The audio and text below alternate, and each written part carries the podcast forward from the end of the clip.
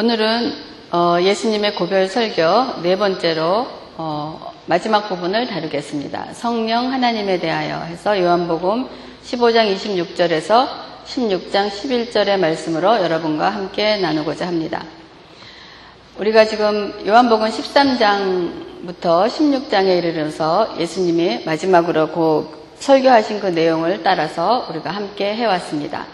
아마 우리가 성부 하나님, 또한 성자 하나님에 대해서는 많이 알고 또 그것에 대한 많은 설교도 들었고 우리가 많은 데서 얘기를 하고 그래서 많이 알고 있지만 성령 하나님에 대해서는 그렇게 어, 성부 하나님이나 성자 하나님만큼 많이 다루고 있는 것 같지는 않습니다. 그래서 우리가 그 성령 하나님 그러면은 어떠한 그 하나님의 어떤 능력을 그 행하시는 어떠한 통로라든지 그러한 그 능력의 도구로 생각하는 그러한 그 정도의 그 지식을 갖고 있다고도 얘기할 수가 있겠습니다. 그 특히 사도행전 우리가 1장 8절에 오직 성령이 너희에게 임하시면 너희가 권능을 받고 예루살렘과 온 유대와 사마리아와 땅 끝까지 이르러 내 증인이 되리라 하는 그 말씀 때문에 우리가 이렇게 성령 성령 그러면은 어떠한 능력의 그 도구, 어떠한 힘, 어떠한 그 기적이라 이런 것을 많이 그 생각하게 되는 그러한 그 이해가 있기도 합니다.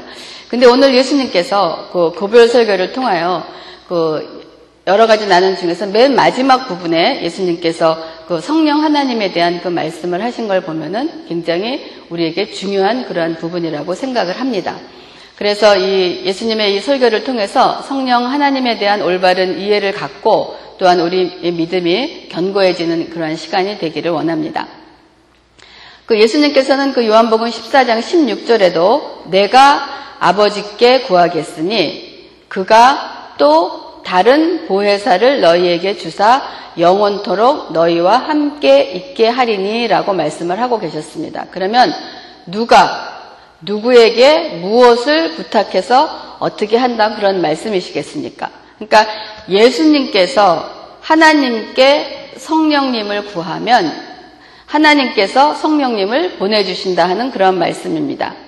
그 이와 같은 내용을 15장 26절에도 그러니까 내가 누굽니까? 예수님이 아버지께로부터 너희에게 보낼 보혜사 곧 아버지께로부터 나오는 진리의 성령이 오실 때에 그가 나를 증언하실 것이요 라고 되어 있습니다. 이것은 그 같은 내용입니다. 요한복음 14장 16절이나 같은 내용인데 여기서 우리가 지난 시간에 다루었던 그 성부 하나님과 성자 하나님과 성령 하나님의 그 일을 하시는 것을 우리가 이 문맥을 통해서도 볼 수 있지 않으십니까?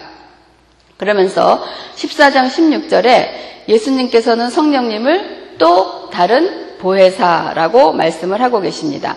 그러시면서 17절에 계속해서 그는 진리의 영이라 라고 하고 계십니다. 그러므로 성령 하나님은 보혜사이시요 또한 진리의 영으로 우리에게 오셔서 영원토록 우리와 함께 계시는 분이라는 것을 예수님의 그 말씀을 통해서 알 수가 있습니다.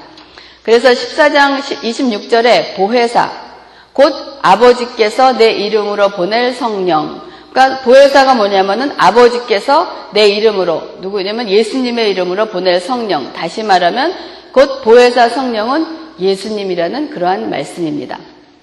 그러므로 우리가 이 짧은 것을 통해서 성령 하나님이 곧 보혜사이시요 보혜사이신 분이 곧 진리의 영이시고 진리의 영이신 분이 바로 예수님이라는 그러한 말씀입니다.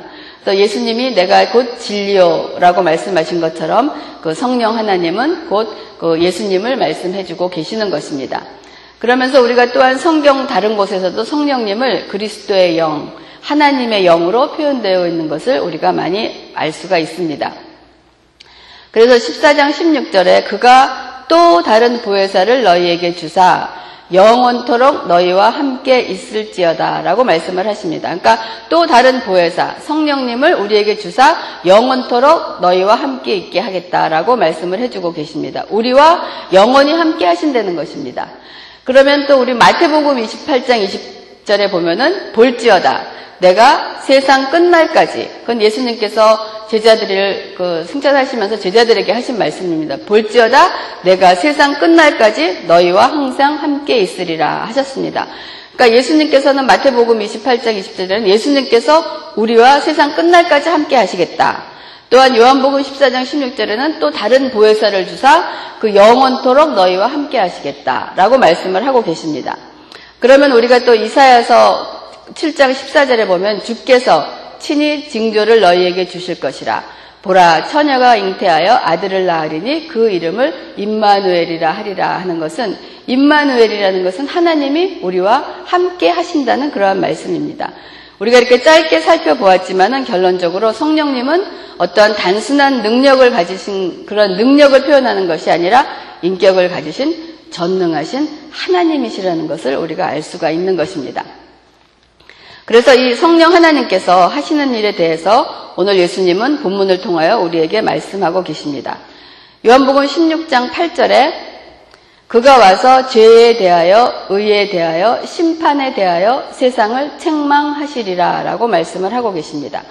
여기서 먼저 책망하신다 라는 그 번역된 그 헬라는 그 엘렌코라는 말로 그 책망하신다는 그 뜻이 어떠한 뜻을 갖고 있냐면은 bring to light 그러니까 빛으로 인도한다 또 expose convict, correct, point out, punish 이런 뜻을 가지고 있습니다. 그래서 꾸짖다라는 의미와 함께 깨닫게 하다는 의미가 있는 것입니다. 그래서 우리에게 먼저 책망하시는데 어떻게 꾸짖기도 하시고 우리를 깨닫게도 하신다라는 그러한 말씀입니다.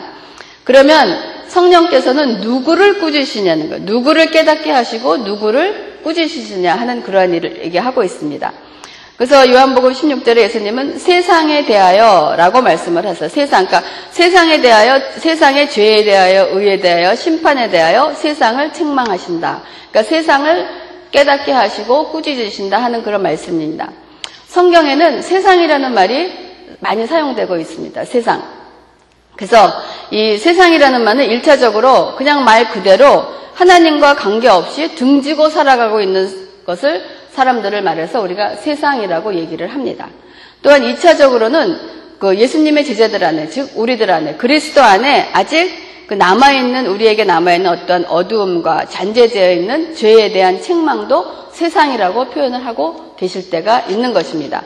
그래서 우리가 성경에서 세상이라고 했을 때 여러분이 읽으실 때 하나님과 등져서 살고 있는 전체적인 세상을 얘기할 때도 있고 또한 구속받은 구원받은 그리스도인들 안에 아직 우리가 그 안에 남아있는 잔재되어 있고 남아있는 우리의 그 죄악과 어두움을 향해서 주님이 세상이라고 말씀을 하실 때도 계시다는 것입니다.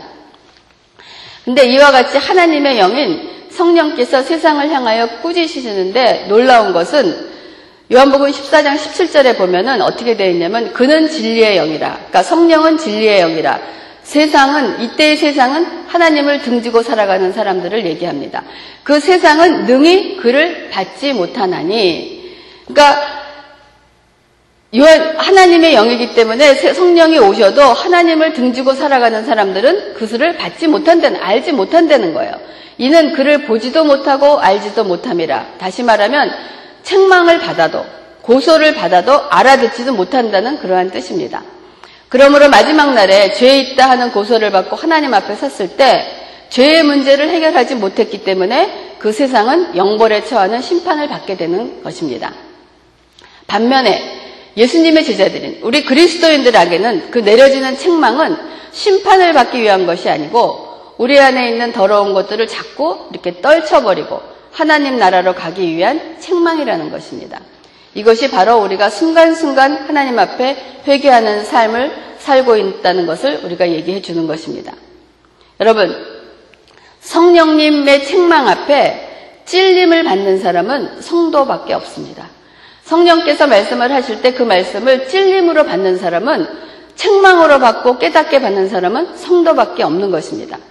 그 사도행전에 보면은 너희가 십자가에 못 박은 이 예수를 하나님이 주와 그리스도가 되게 하셨다라는 그러한 베드로의 말씀을 들은 사람이 이 말을 듣고 마음에 찔려라는 그러한 말씀이 있습니다.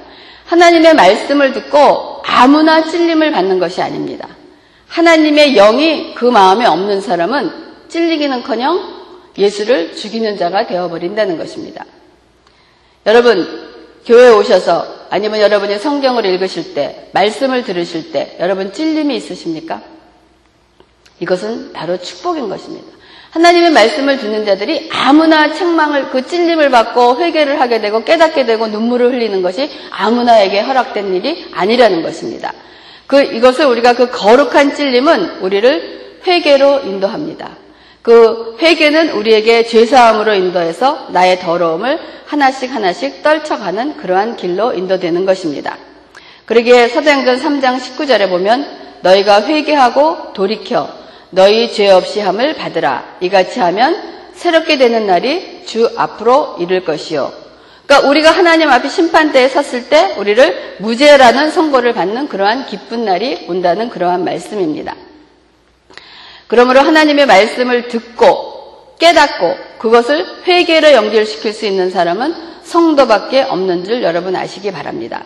그래서 이 성도라는 말이 굉장히 중요하고 귀한 말씀입니다. 근데 오히려 굉장히 귀한 그 존칭인데 오늘날 우리 교회에서는 성도라고 얘기를 하면은 가장 그 이렇게 낮, 낮게 낮게 알고 있고 이렇게 성도라고 부르면은 아 내가 이런 정도밖에 안 되나 하고 어떨 때는 기분 나빠하는 그러한 그 인식도 있습니다. 그래서 왜냐하면 그냥 뭐 장로라든지 집사도 뭐 안수 집사 무슨 뭐 권사 이런 그 직책이 아닌 그거 성도를 그런 직책과 비교해서 그런 직책 아래 있는 낮은 어떠한 그 계급으로 알고 있는 그러한 그 잘못된 인식이 있는 것입니다.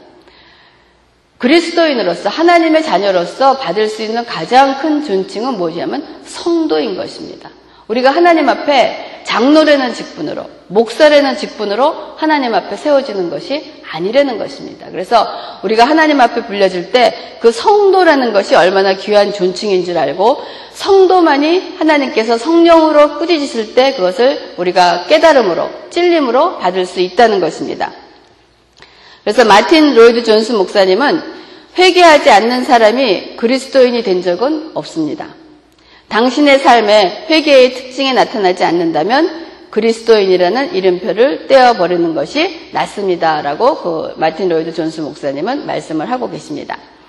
그러므로 그 그리스도인의 삶에 성령님이 들어오시면 성도들의 삶에 어떤 것이 오냐면 검과 불이 들어오게, 있, 들어오게 되어 있습니다. 그렇기 때문에 마태복음 10장 34절에 내가 세상에 화평을 주러 온 줄로 생각하지 말라 화평이 아니요 검을 주러 왔노라 라고 말씀을 하고 계십니다. 우리가 지난 시간에 다루었던 요한복음 15장에 그 포도나무와 가지에 비유해서 농부께서 열매를 맺지 않는 가지는 제거하시고 또 더 많은 열매를 맺게 하기 위해서 가지를 깨끗하게 하신다는 말씀과 같이 우리의 삶에 들어오셔서 우리 안에 남아있는 어떠한 죄의 잔재를 쳐내시기 위하여 가위질을 하시기도 하고 불을 내시기도 하신다는 그러한 말씀입니다. 우리가 하나님을 알지 못했을 때 만들어진 나의 모든 삶, 어쩌면 이 삶이라는 것은 그 인간 관계라고 표현을 한다면은 내 중심으로 만들어진 모든 관계, 부부 관계, 또한 자식과의 관계, 친구 관계, 이런 동료 관계에 이상이 생깁니다. 왜냐하면 무엇인가 하나님을 알지 못하고 만들었을 땐 전부 다 내 중심, 내가 좋아하는 것, 내 뜻대로 만들었던 그러한 그 이 관계에 성령님이 들어오시고 하나님을 알게 되면은 그 관계에 무엇인가 불편함이 생기게 되어 있습니다. 그리고 올바르지 않은 것 같은 그런 찔림이 있고 그래서 이러한 관계가 무너지기 시작을 합니다. 그래서 우리도 많이 경험하지 않습니까? 예수를 믿고 날 후와 예수를 믿기 전에 있었던 나의 어떤 관계라든지 내 생각이 바뀌기 때문에 불편한 관계가 생기는 것입니다. 그래서 주님께서 내가 이 땅에 세상에 온 것은 화평을 주러 온 것이 아니요 내가 검을 주러 왔다라고 말씀하신 것이 이러한 관계에 이상이 생기는 것을 알 수가 있는 것입니다. 그러면 또한 이런 관계뿐만이 아니라 우리의 가치관과 어떠한 삶의 목적도 달라지게 되어 있는 것입니다. 예를 들어서 우리가 그 물질에 대한 그 가치관도 많이 달라지는 것입니다. 그래서 우리가 그리스도인이 되고 나면은 하나님 앞에 우리가 헌금이나 헌신이나 이런 일을 하게 됩니다. 여러분, 그리스도인들이 하는 헌금은 내가 하나님 앞에 이만큼 내면 하나님이 이만큼 보상을 해주시겠지 하는 그러한 그 관념으로 우리가 헌금을 하는 것이 아닌 것입니다. 어쩌면 헌금이라는 것은 여러분이 갖고 있는 어떠한 힘을 포기한다는 그러한 내용인 것입니다. 사실 여러분들이 내시는 헌금은 여러분이 주머니에서 빠져나가기 때문에 여러분에게는 마이너스인 거예요. 어떠한 것이 줄어드는 것입니다. 솔직히. 그래서 우리가 하나님을 알지 못하고 살할 때는 세상을 살 때는 돈이 힘입니다. 또한 그것이 생명이고 그러한 물질이 내가 믿을 수 있는 것인데 이것을 우리가 아낌없이 헌금을 한다는 것은 이러한 고백인 거예요. 하나님, 이제는 제가 믿고 의지하고 뭐 중요하다고 생각하는 것이 이러한 물질 아니면 내 능력, 내 명예 이런 거라고 생각을 했는데 그것이 아니고 이제는 하나님을 믿는 믿음으로 살겠습니다 하는 그 고백이 바로 하나님 앞에 드려지는 헌금의 귀중한 내용이라고 생각을 합니다. 그러므로 주님께서 우리에게 한 사람이 두 주인을 섬기지 못한다. 하나님과 재물을 겸하여 섬기지 못한다고 말씀을 하셨습니다. 왜 하나님과 재물을 겸하여 섬기지 못한다 하는 말씀은 네가 세상을 살아갈 때 하나님을 믿고 의지하고 살겠느냐? 네가 재물을 믿고 재물의 힘을 믿고 살아가겠느냐 하는 두 가지를 가지고 우리에게 물어보시는 것입니다. 근데 우리는 하나님을 알지 못할 때는 우리의 재물, 우리의 능력, 나의 생각, 나의 모든 나를 중심으로 한 것을 가지고 우리가 이 물질 세계에 살기 때문에 그 물질, 돈에 대한 얘기가 나오지만은 나의, 나의 중심으로 나를 가지고 사는 모든 것이 물질입니다. 그것을 믿고 살았던 것을 하나님을 알고 나서는 그 물질의 이 무게의 힘을 흘렸던 것을 하나님으로 자꾸 옮겨가는 것이 우리의 신앙생활이고 우리가 하나님 앞에 드려지는 그러한 헌물이며 헌신인 것을 우리가 알게 되는 것입니다.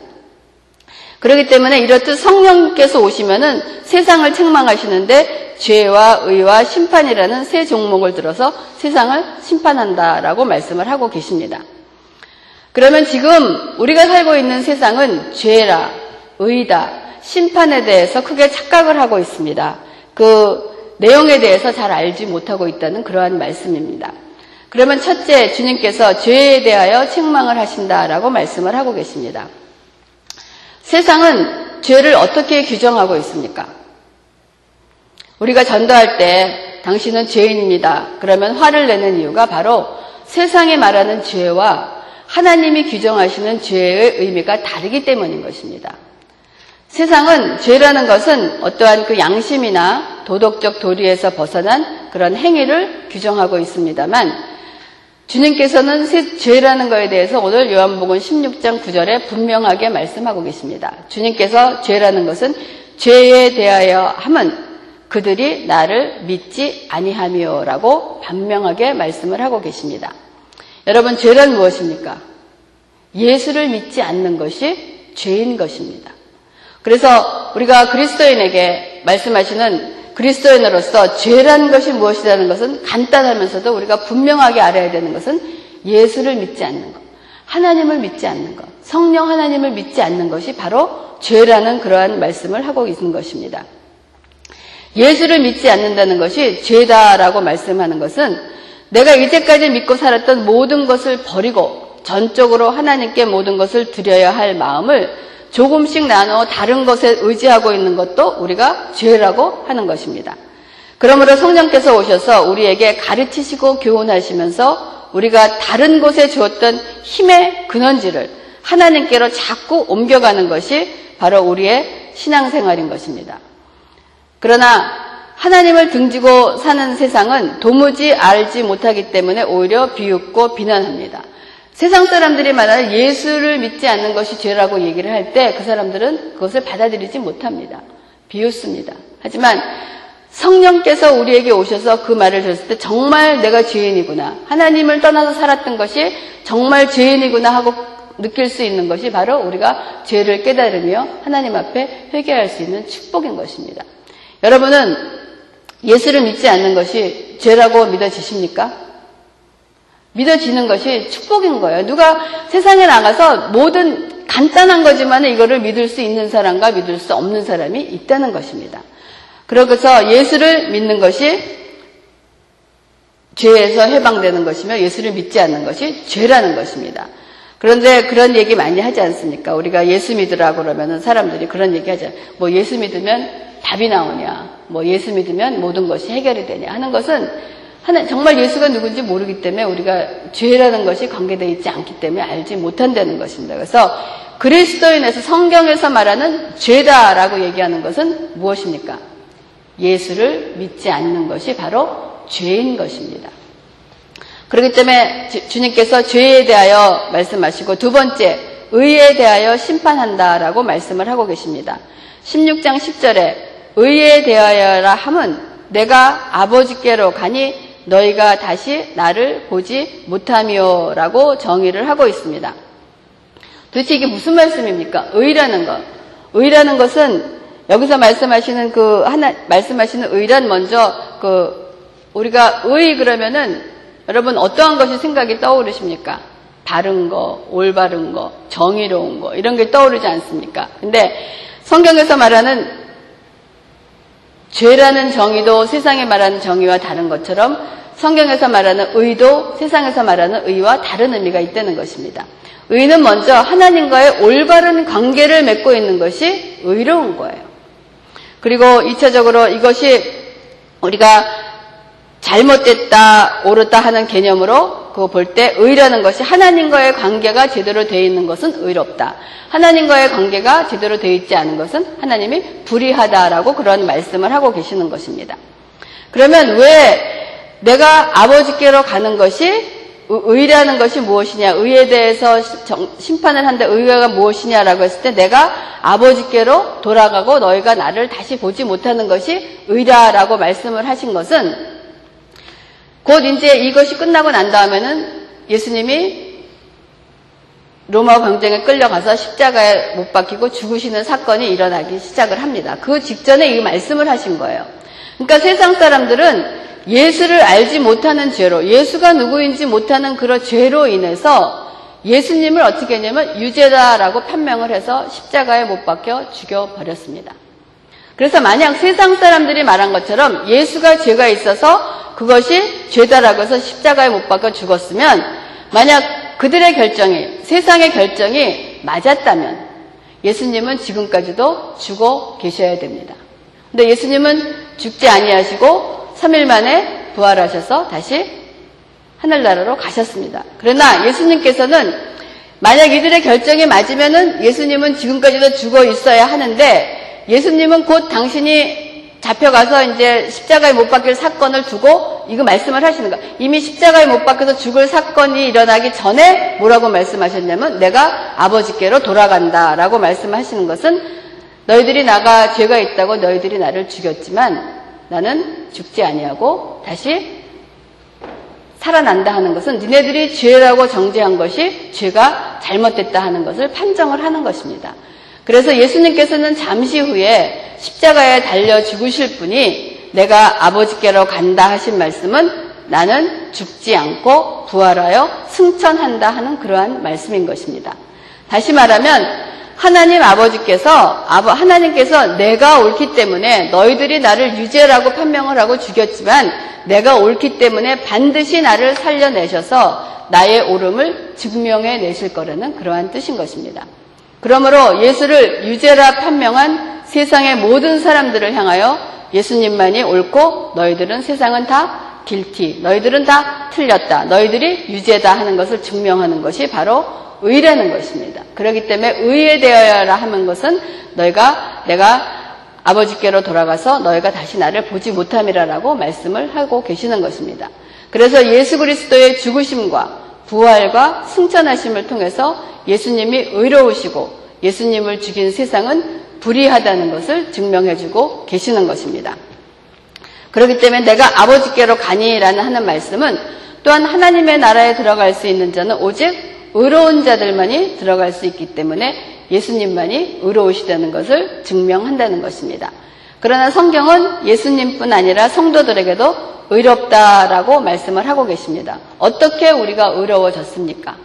로마서 3장 23절에서 26절에 있는 말씀을 보면 로마서 3장 23절에서 26절의 말씀에 모든 사람이 죄를 범하였음에 하나님의 영광에 이르지 못하더니 그리스도 예수 안에 있는 속량으로 말미암아 하나님의 은혜로 값없이 의롭다 하심을 얻은 자 되었느니라. 이 예수를 하나님의 그의 피로써 믿음으로 말미암아 화목 제물로 세우셨으니 이는 하나님께서 길이 참으시는 중에 전에 지은 죄를 강구하심으로 자기의 의로우심을 나타내려 하심이니 곧 이때 자기의 의로우심을 나타내서 자기도 의로우시며 또한 예수 믿는 자를 의롭다 하려 하심이라 라고 말씀을 하셨기 때문에 예수님이 의로우신 분이며 예수를 믿는 하나님의 성도들에게도 의롭다 하심을 말씀하셨기 때문에 우리도 하나님의 나라에 들어갈 수 있는 자격이 주어진 것입니다. 그래서 성경에 말씀하시는 의라는 것은 예수를 믿는 것이 의롭다라고 말씀을 하고 계시는 것입니다.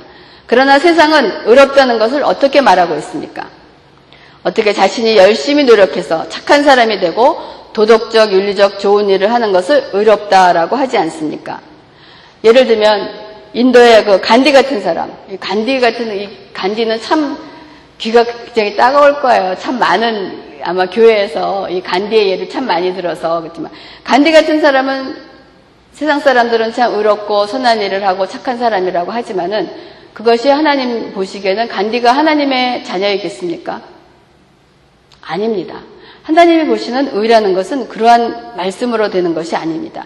아무리 우리 스스로 착하고 선한 일을 한다고 해도 절대로 인간은 스스로 무슨 일을 해서 의로워질 수 없다는 것을 성령님은 우리들에게 깨닫게 하여 주시는 것입니다.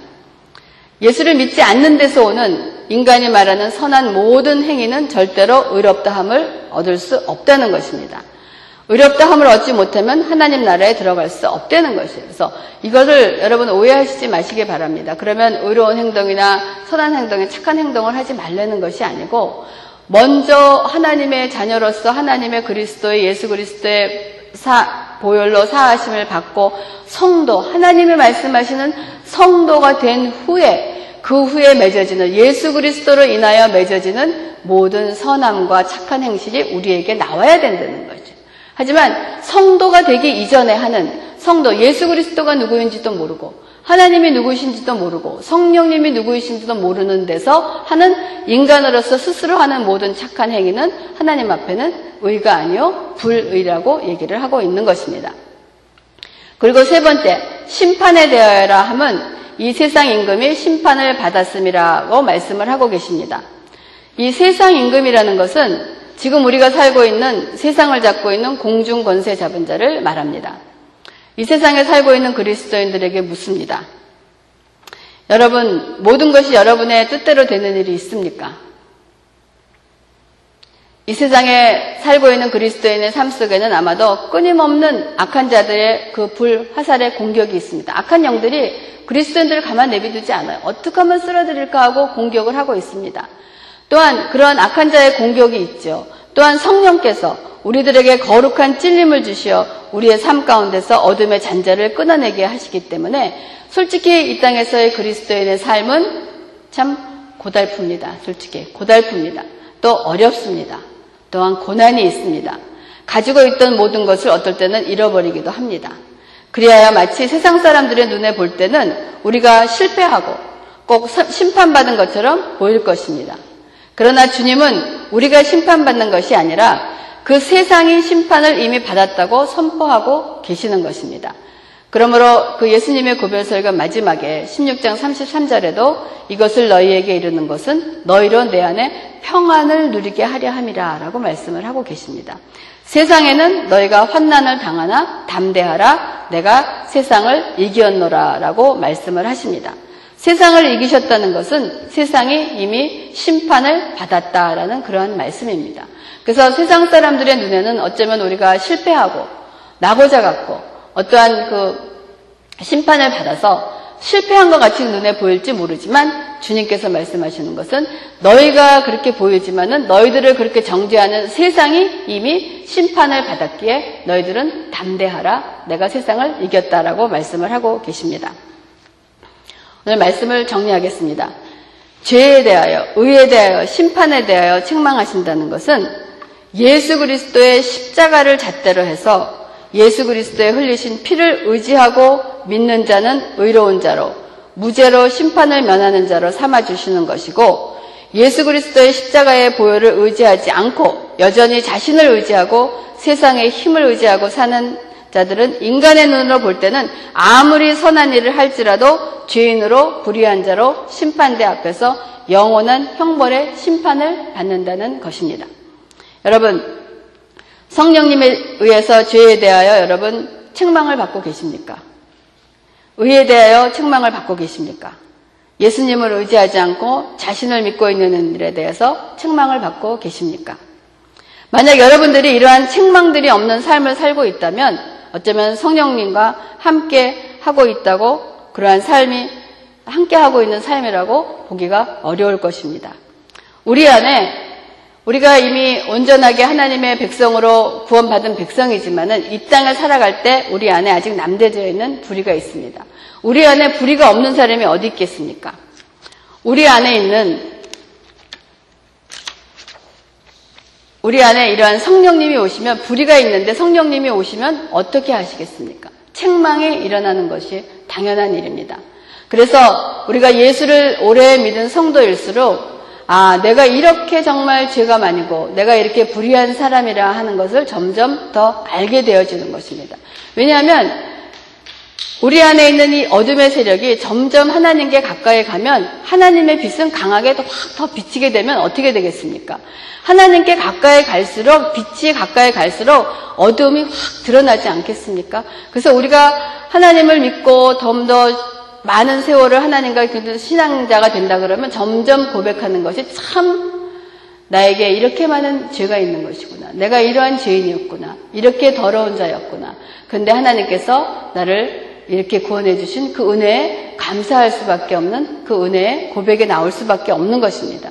그러므로 아마 바울이 그 마지막 그 바울의 그 세계에서 마지막 그 신앙생활을 오래 하고 마치면서 그가 하는 것 중에 나는 죄인 중에 괴수다라는 고백이 아마 그리스도인의 그 발걸음을 하나하나 가면서 주님 앞에 더욱더 가까이 갈수록 우리 안에서 나오는 고백은 정말 하나님, 우리는 이런 사람이었군요.